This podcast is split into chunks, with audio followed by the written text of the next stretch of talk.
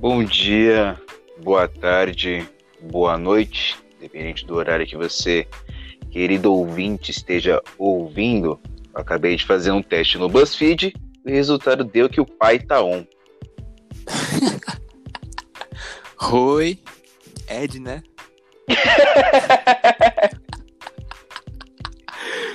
Vou nem continuar, mano. Se errou o nome, meu Ed. Salve. É a cabeleleila Leila.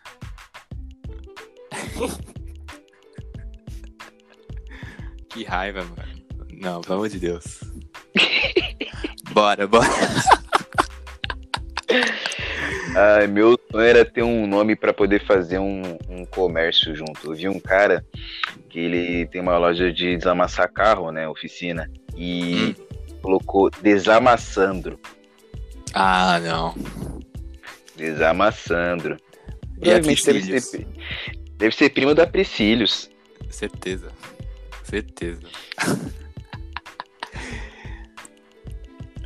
Vamos que vamos? Vamos. O que aconteceu de bom essa semana? Vamos comentar com muita seriedade sempre. Sempre, né, mano? Vamos começar aqui pelo Emicida no Roda Viva. Mais uma aulinha, vamos, né? O dia de... Tem o pessoal que fica ansioso pro dia do culto. Pra mim, o dia do culto, o dia que tem live da Emicida no programa ali, é Jesus negro falando. Nossa senhora. Black Jesus. Ele. Black Jesus nacional. Nossa, já teve aquele do mês passado, né, do Silvio Almeida, que também foi aulas demais. Aí semana passada teve o da Emicida também, falando várias coisas ali, rebatendo aquela mulher desgraçada, daquela Vera. Ah, pelo amor de Deus. Tanta gente boa, tanto entrevistador bom pra poder mediar, assim, o bagulho. E aí, sei lá, mano, fica um jogo como se fosse a Juventus contra o 15 de Piracicaba. É um nível completamente desigual. Mas fazer o quê, né? Mas pois é, mas falou várias coisas também, né, de... Teve aquela pergunta que ela fez pra ele do rap ser ligado ao crime organizado, que, pelo amor de Deus, isso é inacreditável, ela perguntar isso pra ele em 2020, né? Completamente preparada pra entrevista, como se pôde observar. Pois é. Não, mas enfim, eu achei bom demais, acho que o Emicida é um... Acho não, tenho certeza, né? O Emicida é um dos grandes, além de rapper e muitas outras coisas, que ele é um grande pensador, né, do Brasil e dos negros, mano. Eu acho que também, como eu falei do Mano Brown no outro episódio aqui, quando o Emicida fala, eu escuto, bato palma e é isso. Exatamente, eu acho que tem um bom tempo já que ele passou do patamar de resumir ele apenas a um rapper, porque ele coleciona feitos em diversas áreas. Tem a Laboratório Fantasma, que teve desfile na São Paulo Fashion Week, né? E deu uma oportunidade para pessoas que, se não fosse ele, seria muito difícil de ter a oportunidade que teve. Você vê uma costureira, várias mulheres negras ali na primeira fila da São Paulo Fashion Week, como ele falou, inclusive, no próprio Roda Vida. Então, eu acho que resumir ele a pensador é o ideal, porque ele transcendeu só a questão do rap tem um bom tempo, com diversos projetos. De fato. É o famoso Black Excellence. O cara é bom em tudo, né? Incrível. E assim, o que eu acho mais interessante dele, é uma coisa que eu sempre admiro quando as pessoas têm essa habilidade, é de você pegar assuntos complexos e você trazer da maneira mais acessível possível. Entra aquela linha do tipo, seu conhecimento chega na quebrada, então o cara acadêmico pode ter, sei lá, pós-doutorado e... A dona Josefa, os dois vão escutar o Emicida e eles vão conseguir entender. O conhecimento é acessível. Exatamente. E tem esse dom, né? Acho que também essa formação do rap também, acho que traz isso também, né, mano, dele. Porque ele consegue conversar com todas as classes, com todas as pessoas, assim, de um jeito só dele. É sensacional. E de diversas línguas, né? Porque se você acompanhar, tem o podcast dele, né? Tem dois podcasts dele Tem o amarelo prisma. Tem o amarelo prisma e tem o que conta a história do disco, que eu esqueci o nome, eu acho que é Amarelo Invisível, algo assim. Que ele conta a história do disco amarelo, as inspirações do... E ele passou pela Ásia, passou pela América Latina aqui, né, os nossos países vizinhos. Então é uma troca de ideia, assim, que transcende a barreira. Sim, sim, mano. Muito, muito bom. Próxima? Vamos de próxima. Vamos de volta da NBA, né? Finalmente voltou na quinta-feira com aquele Clippers e Lakers, né? Sensacional. Que o menino LeBronzinho, meu menininho, meu papai, já deitou. Kawhi risada, né? Ah, deu dó do meu fangai, meu carinha engraçado. Pois é. Deve ter tido pesadelo com o LeBron aquele dia. LeBron bloqueando tudo. Nossa, pois é, mano. No segundo dia teve aquele jogo do Rockets que o Harden fez 49 pontos. Também foi muito bom. Aí no sábado teve outro jogo do Lakers, que o Lakers perdeu, do Raptors. Mostrando que o Raptors não é um time... Até ser um Kawhi, não é um time fraco. E domingo teve... Raptors é seleção. É um time muito bom, mano. Muito bom. E no domingo teve outro jogo do Rockets contra o Bucks, do Giannis. Que deu uma pipocada no final. E o Rockets ganhou. Mas, mano, tá muito promissor esse finalzinho de temporada. E ainda mais agora sem torcida, né? Acho que tá tudo muito equilibrado e tudo pode acontecer. Mano. E hoje tá tendo... esqueci o nome do time. Memphis e New Orleans. Isso. Do Zionzinho e do Jamoran. As duas grandes promessas, né, da NBA, os dois que chegaram com tudo aí. Eu vi alguns lances. O Zion daqui a pouco vai quebrar o aro, só tô esperando isso acontecer. E assim, pra quem não tá acompanhando, acho que é interessante ressaltar. Eu achei muito, muito interessante como a NBA voltou, né? Eles estão alojados na Disney, os 22 times. E aí mudou um pouco o formato. O hotel inteiro foi adaptado, os jogadores não podem sair do hotel. Só pode comer coisas do restaurante da própria Disney, fica parceira da NBA com a Disney. E aí onde seria, sei lá, um salão, uma entrada, virou quadra. Foi completamente adaptado, várias quadras e um telão ao redor da quadra que tem a torcida virtual, né? As pessoas que estão assistindo online aparecem ali. Tem aquela câmera lateral que segue a bola também. Então eu achei muito interessante e seguro. Eu estava assistindo na Sport TV. Eu lembro que um jogador comentou que em 2 semanas ele fez 16 testes de Covid. Então, tá sendo um protocolo bem rígido desse retorno. Uhum. Todo dia eles têm que fazer teste. Todo dia. E se alguém sair, tem que ficar de quarentena, acho que 2 semanas, dependendo do lugar que ele for. Tem até um jogador do Clippers, o Low Williams, que ele saiu da bolha lá, que estão chamando de bolha. Sim. E foi pra Atlanta, mano. Foi numa casa de shows lá, né? O famoso Trap House. Não, mentira. Mas ele foi pego lá, mano. Gravaram stories com ele. Ele tava lá. E, tipo, vai prejudicar o time. Porque vai ficar um tempinho sem jogar, né? De quarentena, sem treinar. E tem gente que não tá nem aí, mano. Tem jogador que sai mesmo e tá nem aí. Mas a maioria tá respeitando, ainda bem. Eles vão ficar lá até o final da temporada. E aí depois, cada um pra sua casinha. É isso. Muito empolgado com esse retorno. Eu fiquei impressionado que, assim, tiveram os amistosos antes, né? Pra dar uma aquecida no ritmo. Então, pelo menos no jogo dos Lakers com os Clippers, eu senti ainda pegando no ritmo. Não um ritmo padrão. Então, acho que a partir dessa semana deve vir um nível maior os times. Sim. Até porque ser algo novo ainda também. A gente não sabe se também tá perto de ir pros playoffs, ninguém quer machucar muito. Aí o pessoal vai com não vai com tanta vontade assim pro jogo, né? Sim. Vamos de próximo. Vamos. Dela. A patroa? A patroa. Meu Deus, é a patroa! É a famosa patroa. Black Skin. O que foi isso, meu amigo? Calma, sem spoiler ainda que eu não assisti. Estava lendo as críticas, vou assistir hoje. Mas vamos dissertar mesmo assim. Vamos. Mano, é uma obra de arte. Black Skin é um álbum visual, né? Sim. Daquele álbum que ela fez pro Rei Leão. The Gift. Isso. E, mano, sem comentários. Mano, tudo perfeito, sério. Tudo perfeito. As referências da África, como ela retrata lá no filme. As danças, o visual, o figurino.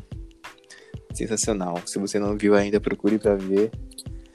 E você também, amiguinha. Procure no torrent mais próximo do seu PC. Este podcast é completamente a favor da pirataria. Ô, louco. É isso. É, eu achei interessante um meme, né, que fizeram num GIF. No GIF não era um vídeo.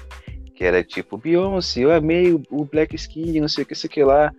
Aí ela falou, mas não tá disponível no Brasil ainda. Aí vem a cara de tensão. Eu acho muito interessante, primeiro, como foi elaborado tudo isso e ninguém sequer suspeitou, porque ela lançou o trailer do nada, ninguém imaginou que ele ia lançar, né? Primeiro veio Black Parade, que ela lançou, e aí saiu o trailer do filme, que saiu no Disney Plus, para além da nossa boa e velha pirataria, saiu no Disney Plus, oficialmente. E como ela consegue jogar o patamar lá em cima. Porque Lemonade, pra mim, foi um bagulho perfeito. E depois dele, a gente ficou pensando, tipo, mano, não tem como ser melhor. E aí você vê esse trabalho de agora e é tão bom quanto, é mais evoluído ainda. Então não dá pra imaginar o máximo que vai ser, né, dela, qual vai ser o melhor dela, porque ela sempre surpreende. E eu achei interessante também a participação da Blue. A nossa menininha tá muito grande. Sim, tá enorme, cara. A patroazinha. E ela tem muito potencial, né, mano? Ela já pequena, assim... Tu já vê que ela tem aquele dom da arte, né, mano? Você vai ver no filme. Mano, é sensacional. E também, além disso tudo, né? Mano, é a Beyoncé, né, cara? Acho que a Beyoncé não tem limites. Sempre que a gente vai esperar algo novo dela. Acho que mesmo quando ela tá quietinha, tá fazendo alguma coisa. Quem viu aquele documentário lá dela, do Beychella, sabe como ela é perfeccionista, como boa... Aquela uma virginiana nata, né? Assim como o Tarish Bush, que vos fala.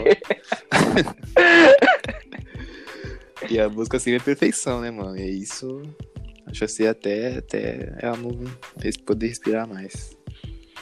Eu admiro muito, assim, no ramo de atletas que são viciados na perfeição. O maior exemplo disso, com certeza, Mamba Mentality, Kobe. Sim.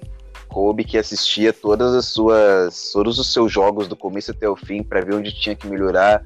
Ele pegava cada passo que deu errado e tentava aperfeiçoar ao máximo. E ele almejou ser o melhor de todos, ele conseguiu ser o melhor, né? Ele conseguiu criar, ser uma lenda na NBA. E aí você pega, por exemplo, Anderson Silva, você pega Conor McGregor, Messi, Cristiano Ronaldo, Usain Bolt, Michael Phelps, Lewis Hamilton. São pessoas que eles não são os melhores no esporte, as referências no esporte, por sorte, ou principalmente ter habilidade, é um treino constante, e ela também, ela revisando o Homecoming, como mostrou os bastidores disso, foi interessante você ver, assim, ela interferindo até na estrutura do palco, cada vírgula. Exatamente. Ela sempre busca isso, né, e também a gente fica com raiva quando uma mulher, que tem nada a ver aqui do Brasil, vai criticar ela, né, mano? Fala, vamos pra próxima. Vamos falar do chorume branco. Já traz o chorume branco pra nós aí. Essa tal de Lilia Schwartz. Jogou onde? Né, mano? Quem é essa, mano? Quem é ela? É, eu nunca vi na fila do pão, sem maldade. Mano, não, o que ela fala aqui, aspas. O título da crítica dela. Filme de Beyoncé erra ao glamorizar negritude com estampa de oncinha. Mano. Jogou onde? Assim... Ganhou quantos Grammys? Ganhou quantos Grammy? Lotou quantos Coachella? Pois é, mano. Não, mas o que tem a ver isso? Quem é ela pra falar da Beyoncé desse jeito? Quem é ela pra falar como ela retrata a vida da Beyoncé, a vida dos nossos negros na tela? Quem é ela, mano? Assim, essa entre aspas, crítica, né, completamente desfundada e que foi rebatida por diversos pensadores negros, não tem base, né, e me gerou diversas reflexões. A primeira é que, assim, ela se diz estudante, né, ela estuda a negritude e as questões raciais. Isso mostra como a pessoa, ela na roda, seria aquele que postou o Black Lives Matter, postou a foto preta, postou a corrente no Stories, e foi tão racista quanto. Um ponto interessante a se refletir é que tudo bem você criticar desde que você tenha fundamentos. Pessoas de países africanos criticaram, falando da questão da apropriação cultural. Isso é um perigo de ídolos, porque a gente, beleza, reconhece, trabalha a perfeição, mas está sujeita a críticas também. Não proíbe ela de errar, de ser grosseria alguma forma, de alguém acabar se sentindo ofendido. Então eram pessoas com razão na fala, né? A rapper No Name trouxe a crítica também. Sim. Então tudo bem, é um bagulho bem, bem fundamentado e tá ok. Ela não deixa de ser um trabalho incrível e as críticas não deixam de ser válidas. Agora, ela, essa Lilia aí, jogou onde, minha parceira? Falou bagulho nada com nada, entendeu? Sem pé nem cabeça o bagulho, mano. Pois é, mano. E não, e agora? Ela já tá respondendo aí no Twitter, né? Um monte de povo rebatendo ela. Que era mais aquela, né? Vou nem continuar e aqui, assim, pra não perder o respeito. E assim, um ponto interessante, eu fico até meio chateado o que acontece. Beleza, saiu o trabalho, muita gente elogiando. É porque o que eu mais acompanho é o Twitter, né? Muita gente elogiando o filme, pá, beleza. E aí saiu essa crítica sem fundamento algum. E as pessoas dando uma voz para ela, dando no objetivo de criticar, acabando dando mais visualização, porque todo mundo foi querer ver o que ela falou, então eles ganham por acessos. E eu penso que é uma coisa muito do nosso tempo, que as pessoas, a gente achar que é um absurdo, mas ela fala algo que ela sabe que é escroto, sabendo que vai viralizar e que vai ter muito acesso. Exatamente. Isso acontece muito no Twitter, né, mano? Os algoritmos, né, mano? Se eu faço alguma coisa no Instagram e aí a pessoa vem jogar um ódio, se você vem e comenta no meu Instagram, nossa, que foto bonita, e outra pessoa vem e comenta, nossa, eu quero que você morra, o Instagram vai ver, tem um comentário, vou engajar. Ele não vai analisar o conteúdo do comentário. E as pessoas sabem disso, então é aquele clássico stop, make stupid people famous. Parar de dar palco pra maluco dançar, entendeu? Exatamente isso. Isso também me irrita, mano, muito. Porque, tudo bem, a gente fica revoltado, mas não dê mais engajamento pra isso. Denuncia, faz alguma coisa, mas não divulga, não... sei lá. Porque isso é o que deixa também a pessoa mais famosa aí, né? Matéria agora de jornais online, eles ganham por clique. Cada vez mais vai ter esses baits, assim, pra gente clicar, pra criticar, e a pessoa vai ficar mais famosa ainda. De manchete polêmica, e o pessoal vai ganhando no sensacionalismo. Exatamente. Enfim, vamos de próxima? Bora. O M, né? Vamos, o M. Saíram os indicados do Emmy, para quem não conhece, uma premiação, televisão, premia filmes, séries, talk shows. A cerimônia vai acontecer no dia 20 de setembro. E aí, agora eu vou falar, foi bem marcante, porque foi a premiação com mais indicados negros, de 100 e... 102 indicados no total, 35 são negros ou negras, né? Eu vou falar os indicados aqui, pelo menos alguns mais conhecidos, né? É a categoria Melhor Série de Comédia. Assim, são muitos nomes que a gente não conhece muito aqui, como é a premiação americana, são programas que bombam lá e que às vezes nem pá aqui. Mas Melhor Série de Comédia, Curb Your Enthusiasm, Diz que Amiga para Matar, The Good Place, Insecure, que caso as pessoas não saibam, era uma das séries mais perfeitas do mundo. Se você não assistiu, você tem que acabar de ouvir esse podcast, procurar no seu HBO Go ou no seu site com o torrent mais próximo e assistir Insecure. Assista Insecure. Pelo amor de Deus. Este podcast patrocina oficialmente Insecure e This Is Us. Somos porta-voz. Fã-clube oficial. Vai ter um episódio só falando disso aí, mano, em breve. Vamos.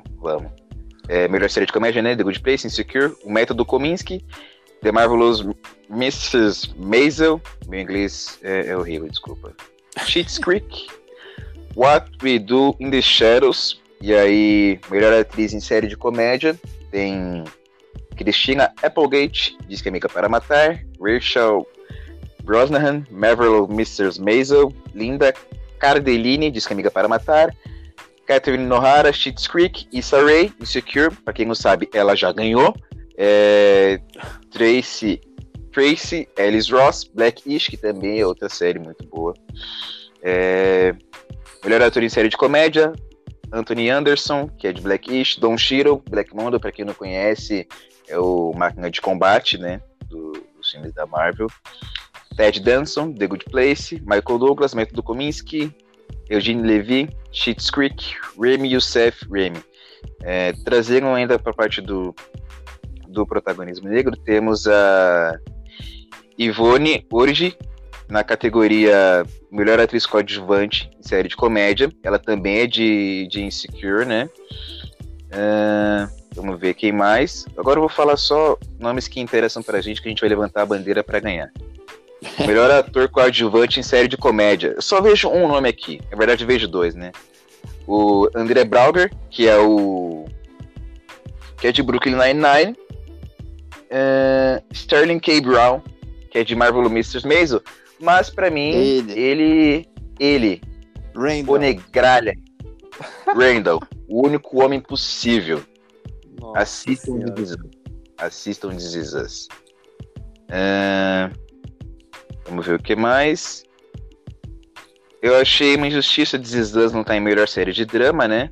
Mas tem Stranger Things ali. Eu acho que por causa dessa última temporada foi meio fraca, né? Eu acho. Acho que as outras anteriores foram bem melhores. Acho que eles ganharam, né? Prêmios. Se não me engano. E assim, aproveitando a oportunidade, eu queria dizer que a minha ex foi indicada também, Zendaya. Ela foi, né? Não sei se vocês sabem, mas eu tive um relacionamento com ela. Então, toda a felicidade, por mais que a gente não esteja junto hoje em dia, mas torço pra ela. E aí, de novo, o homem é perfeito, o homem tá em comédia, o homem tá em drama. Sterling K. Brown, ele é o homem indicado em melhor ator em série de drama por This Is Us. E o homem perfeito também, Billy Porter, por Pose, que deu muito o que falar, porque é uma série que traz muito protagonismo trans, né? Muitas trans, travestis. E não teve indicações, teve só o Billy Porter. Acho que mais repercutiu foram esses, né? Sim. Sendo preto e ganhando, eu tô feliz já, mano. As pessoas ficaram felizes, né? Por ser com mais indicados negros, mas nenhuma novidade, era pra ser assim em todas as premiações se elas não fossem organizadas por branco. Exatamente, também menção honrosa Viola, né, que infelizmente não ficou está aí fora. Mas sempre está nos nossos corações e é a verdade de toda sempre. A mulher é excelente, é outra que deu a repercussão, né, o fato dela ter ficado fora, mas ela mesma já falou em um discurso sobre esse elitismo, né, da academia, essa questão de favorecer brancos medíocres, a real é que acho que nem eles estão prontos pra nós. É isso. Vamos de próxima? Vamos de próxima. Tami. Nosso molequinho, Tami Miranda. Pois é, essa propaganda da Natura aí, né? Teve bastante polêmica. O pessoal falando que não era tanto pai no mundo, vai botar um homem transpai. Aí teve até os deputados aí, né, também falando que Silas Malafaia e Eduardo Bolsonaro disseram que também não poderia ser pai de Bento por ser um homem transexual. Olha isso. E gerou discussões aí, né, mano? Eu acho que é um assunto bem, tipo, não devia nem ter discussão, porque, mano, é absurdo, porque... Por que não, né? Por que ela não pode ser um pai? Tanto pai que abandona os filhos, faz tanta coisa ruim. E qual o problema dela não ser pai? Dele, no caso. Isso. Eu achei muito, muito interessante que um rapaz comentou assim... Ele não tem pinto, então ele não pode ser pai. Uma moça teve a resposta genial falando... Pai é quem dá afeto. Você quer o que do seu pai? Afeto ou rolada? Então é sobre isso, tá ligado? Isso já traz a temática da nossa semana, que é o amor e afeto. E, mano, o amor e afeto em diversos campos, vamos partindo dessa premissa, né, da questão da paternidade. Mano, pai, primeiramente que o pai, ele vai ser uma figura representativa. Tem muita mãe que é pai. No Brasil, a gente tem um índice muito alto de abandono paternal, né? O aborto o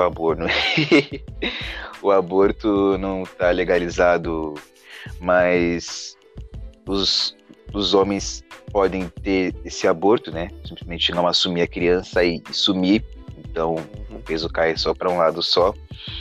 E aí você tem o Tami, que é tão pai quanto outros, entendeu? Não entendo por que essa dor no ego, sei lá.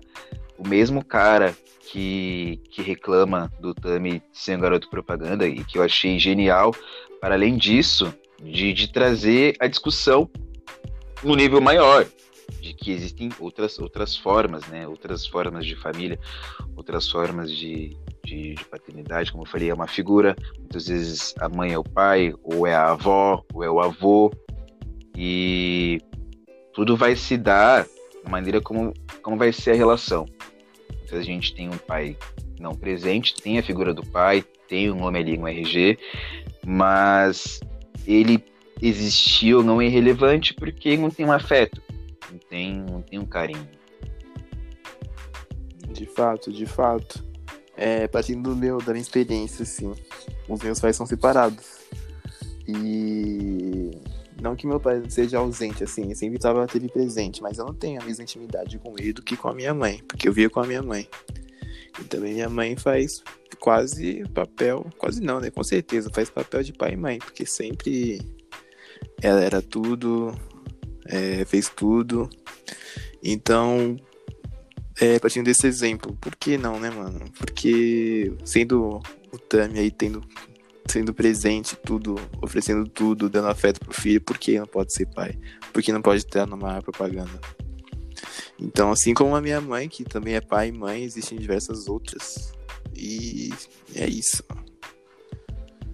Agora vamos a nível pessoal e aprofundar a discussão. Thales, o que é amor pra você? Ah, mano, amor é você estar ali sempre presente, sempre querer o bem das pessoas, da pessoa que você ama, sempre querer dar o seu melhor pra vê-la feliz.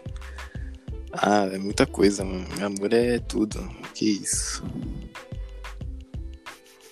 Mano, eu acho que eu admiro muito a potência que o amor tem, tá ligado? Eu acho que é uma das coisas mais potentes no mundo, em cada área que ele se manifesta, seja na família, seja na amizade, que às vezes a amizade é a família também, seja no relacionamento. Uma coisa que foi muito marcante pra mim, eu fui no show da Bia Ferreira no Sesc em Santos, com a Dora Alice, que é a namorada dela, e só de ver as duas ali, elas estavam fazendo uma tour, né, juntas, e não cantavam só suas músicas autorais, mas sim músicas que elas comporam juntas, né, e foi muito legal que a Bia conta a história do relacionamento delas e se declara por meio de música, e elas tocam e de mão dada, e só de ver aquilo ali, a potência que o amor tem, só de presenciar, deu pra sentir o poder que aquilo tem, o poder de transformação, entendeu? Então, o amor nunca vai ter um significado único, é uma das poucas coisas na vida que não tem um significado. Você pode pegar o dicionário, você pode pegar a etimologia da palavra, mas você não vai conseguir congelar, porque para cada pessoa tem um significado, e eu acho que é muito importante a gente entender isso também, né, que para cada pessoa tem um significado. Meus pais são casados, eu moro com eles, e meu pai é o clássico negrão, né? Grandão, pá. Então você não vai ver ele como o cara mais carinhoso do mundo. Então, com o passar do tempo na terapia, eu aprendi a ver como meu pai manifesta o amor dele. Então, muita gente reclama que não recebe, sei lá, um textão, não recebe um eu te amo verbalizado, né? As pessoas falarem um eu te amo, mas eu aprendi que um abraço do meu pai é a mesma coisa que um eu te amo. Então, muito interessante sobre o amor é entender a maneira como ele se manifesta. Conversando hoje com a minha terapeuta, porque eu falei pra ela que quando eu ficava muito mal, minha mãe vinha, trazia meu suco favorito, minha comida favorita, e era a maneira dela demonstrar amor também.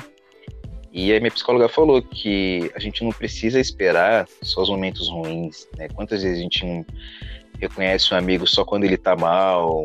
Eu, particularmente, não sou muito apegado a datas, tipo, não, eu tenho que celebrar porque hoje é dia do amigo. Não, eu vou dizer um eu te amo pros meus amigos, sei lá, dia 7, não preciso ter uma data especial, não preciso estar atrelado a isso. Você sabe bem como é, e foi um avanço para mim de trazer o eu te amo pro círculo de amizades masculinas, que é uma coisa rara, e ver a transformação acontecendo de mim para os caras.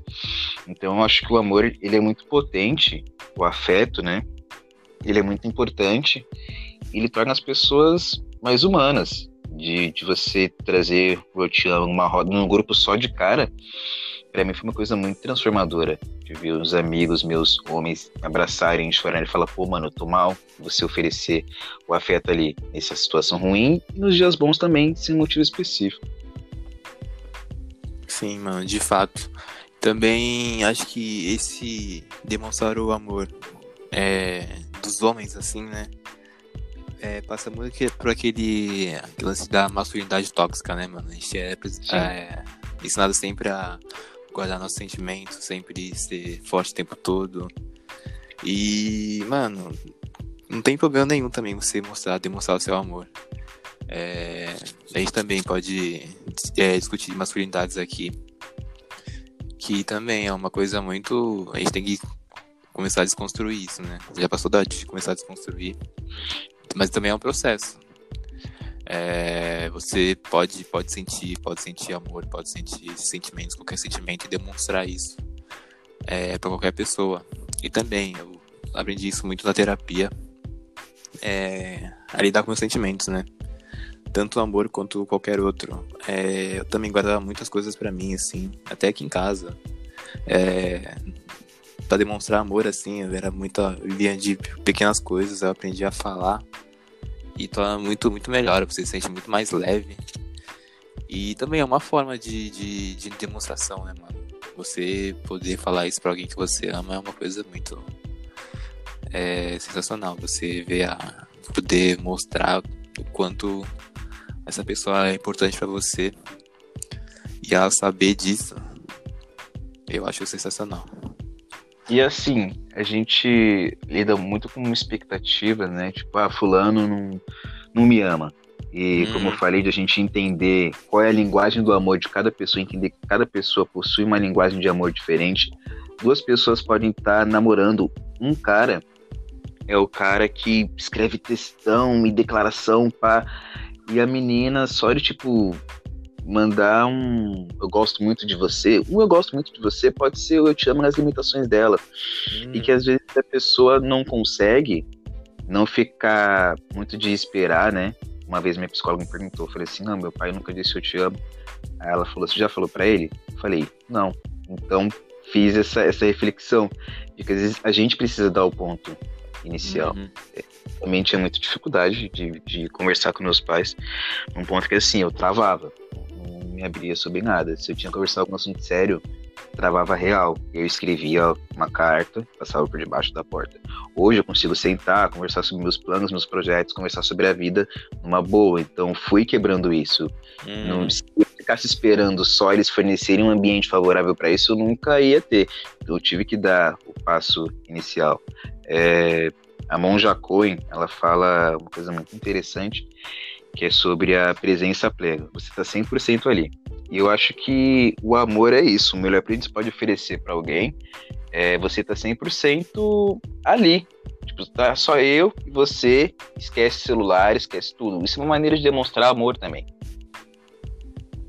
Verdade. Verdade, concordo com você. Inclusive no afetivo também, né, mano? Você tá ali num relacionamento por inteiro com uma pessoa, acho que é a maior demonstração de amor que pode ter, até mais que o de falar, assim, de escrever um texto, mas você demonstrar isso dia a dia, que tá com ela, que tá com a pessoa sempre, e provar isso pra ela, mesmo com tudo isso, acho que você mostra, né, pra ela de certa forma que você tá junto com ela e pode dar sempre certo. Uma coisa que eu reflito bastante sobre o tempo que a gente vive, né, das redes sociais, é que as pessoas definem muitas metas utópicas ou talvez muito superficiais. Eu sempre penso, né, sobre aquelas pessoas que fazem, agora trazendo pro campo de relacionamento, né, as pessoas que fazem uma declaração absurda, uma super surpresa pra postar a foto, e aí o outro fica, ai, meu sonho fazer isso, ai, meta, ninguém faz isso comigo, tal. E eu sempre enxerguei isso mais como a pessoa faz mais pra internet do que pra pessoa em si.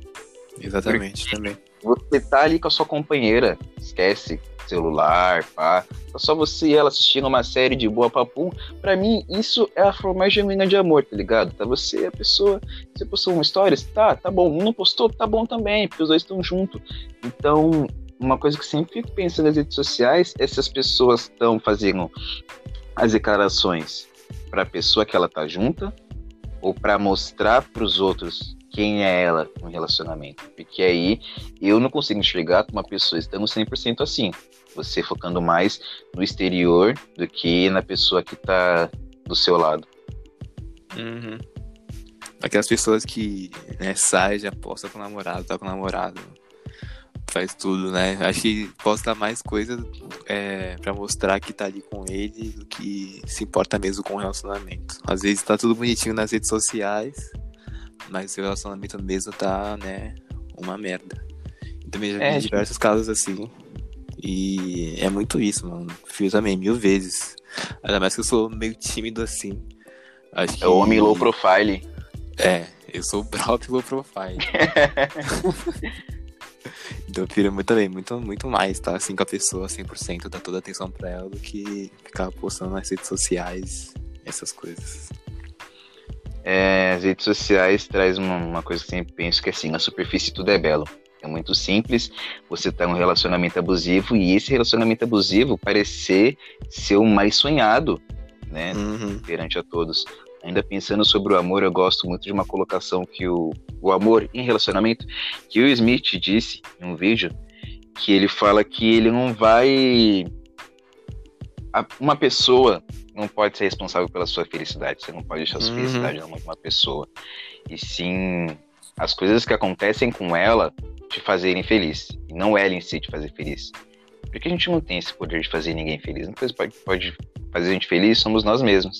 E como você falou de amor e estar inteiro, seja em amizade, em relacionamento, em família, o amor é uma mão de duas vias. Não é só questão de se doar, mas se amar também. Então, estar inteiro era estar 100% ali no relacionamento, seja com um amigo, seja com uma namorada ou namorado, enfim, mas você estar 100% com você também. Não abrir mão de você, você entender que tem o seu momento também. Você ser inteiro com você, você ser inteiro com a pessoa.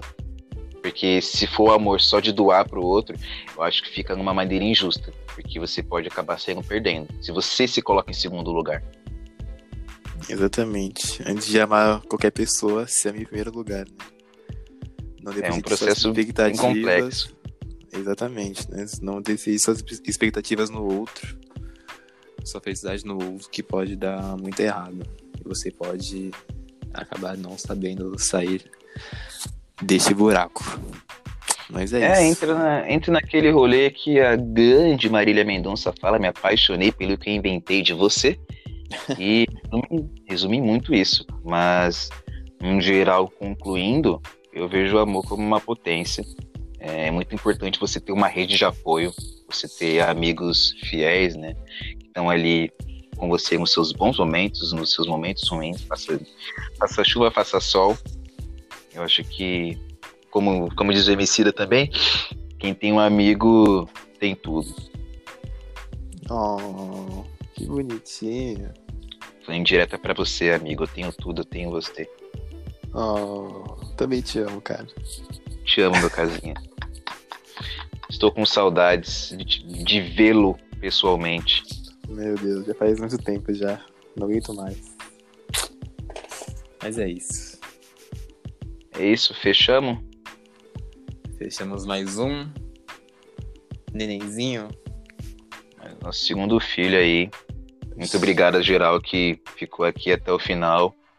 Não deixa de seguir nosso podcast, independente da plataforma que você esteja escutando, para ficar antenado. Toda segunda-feira a gente vai estar aqui. Somos seus amigos de segunda-feira para começar a semana trazendo bastante reflexão aí.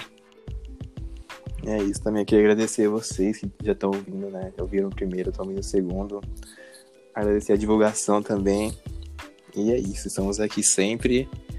Qualquer dúvida, qualquer coisa, é só chamar a gente aí nas redes sociais. E até a próxima.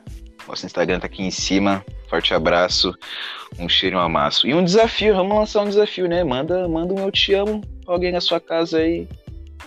Verdade. As pessoas, eu sei que estão ouvindo, manda um eu te amo pro teu parceiro aí, seu amigo, sua mãe, seu pai, sei lá, uma pessoa. Vamos amar, é isso.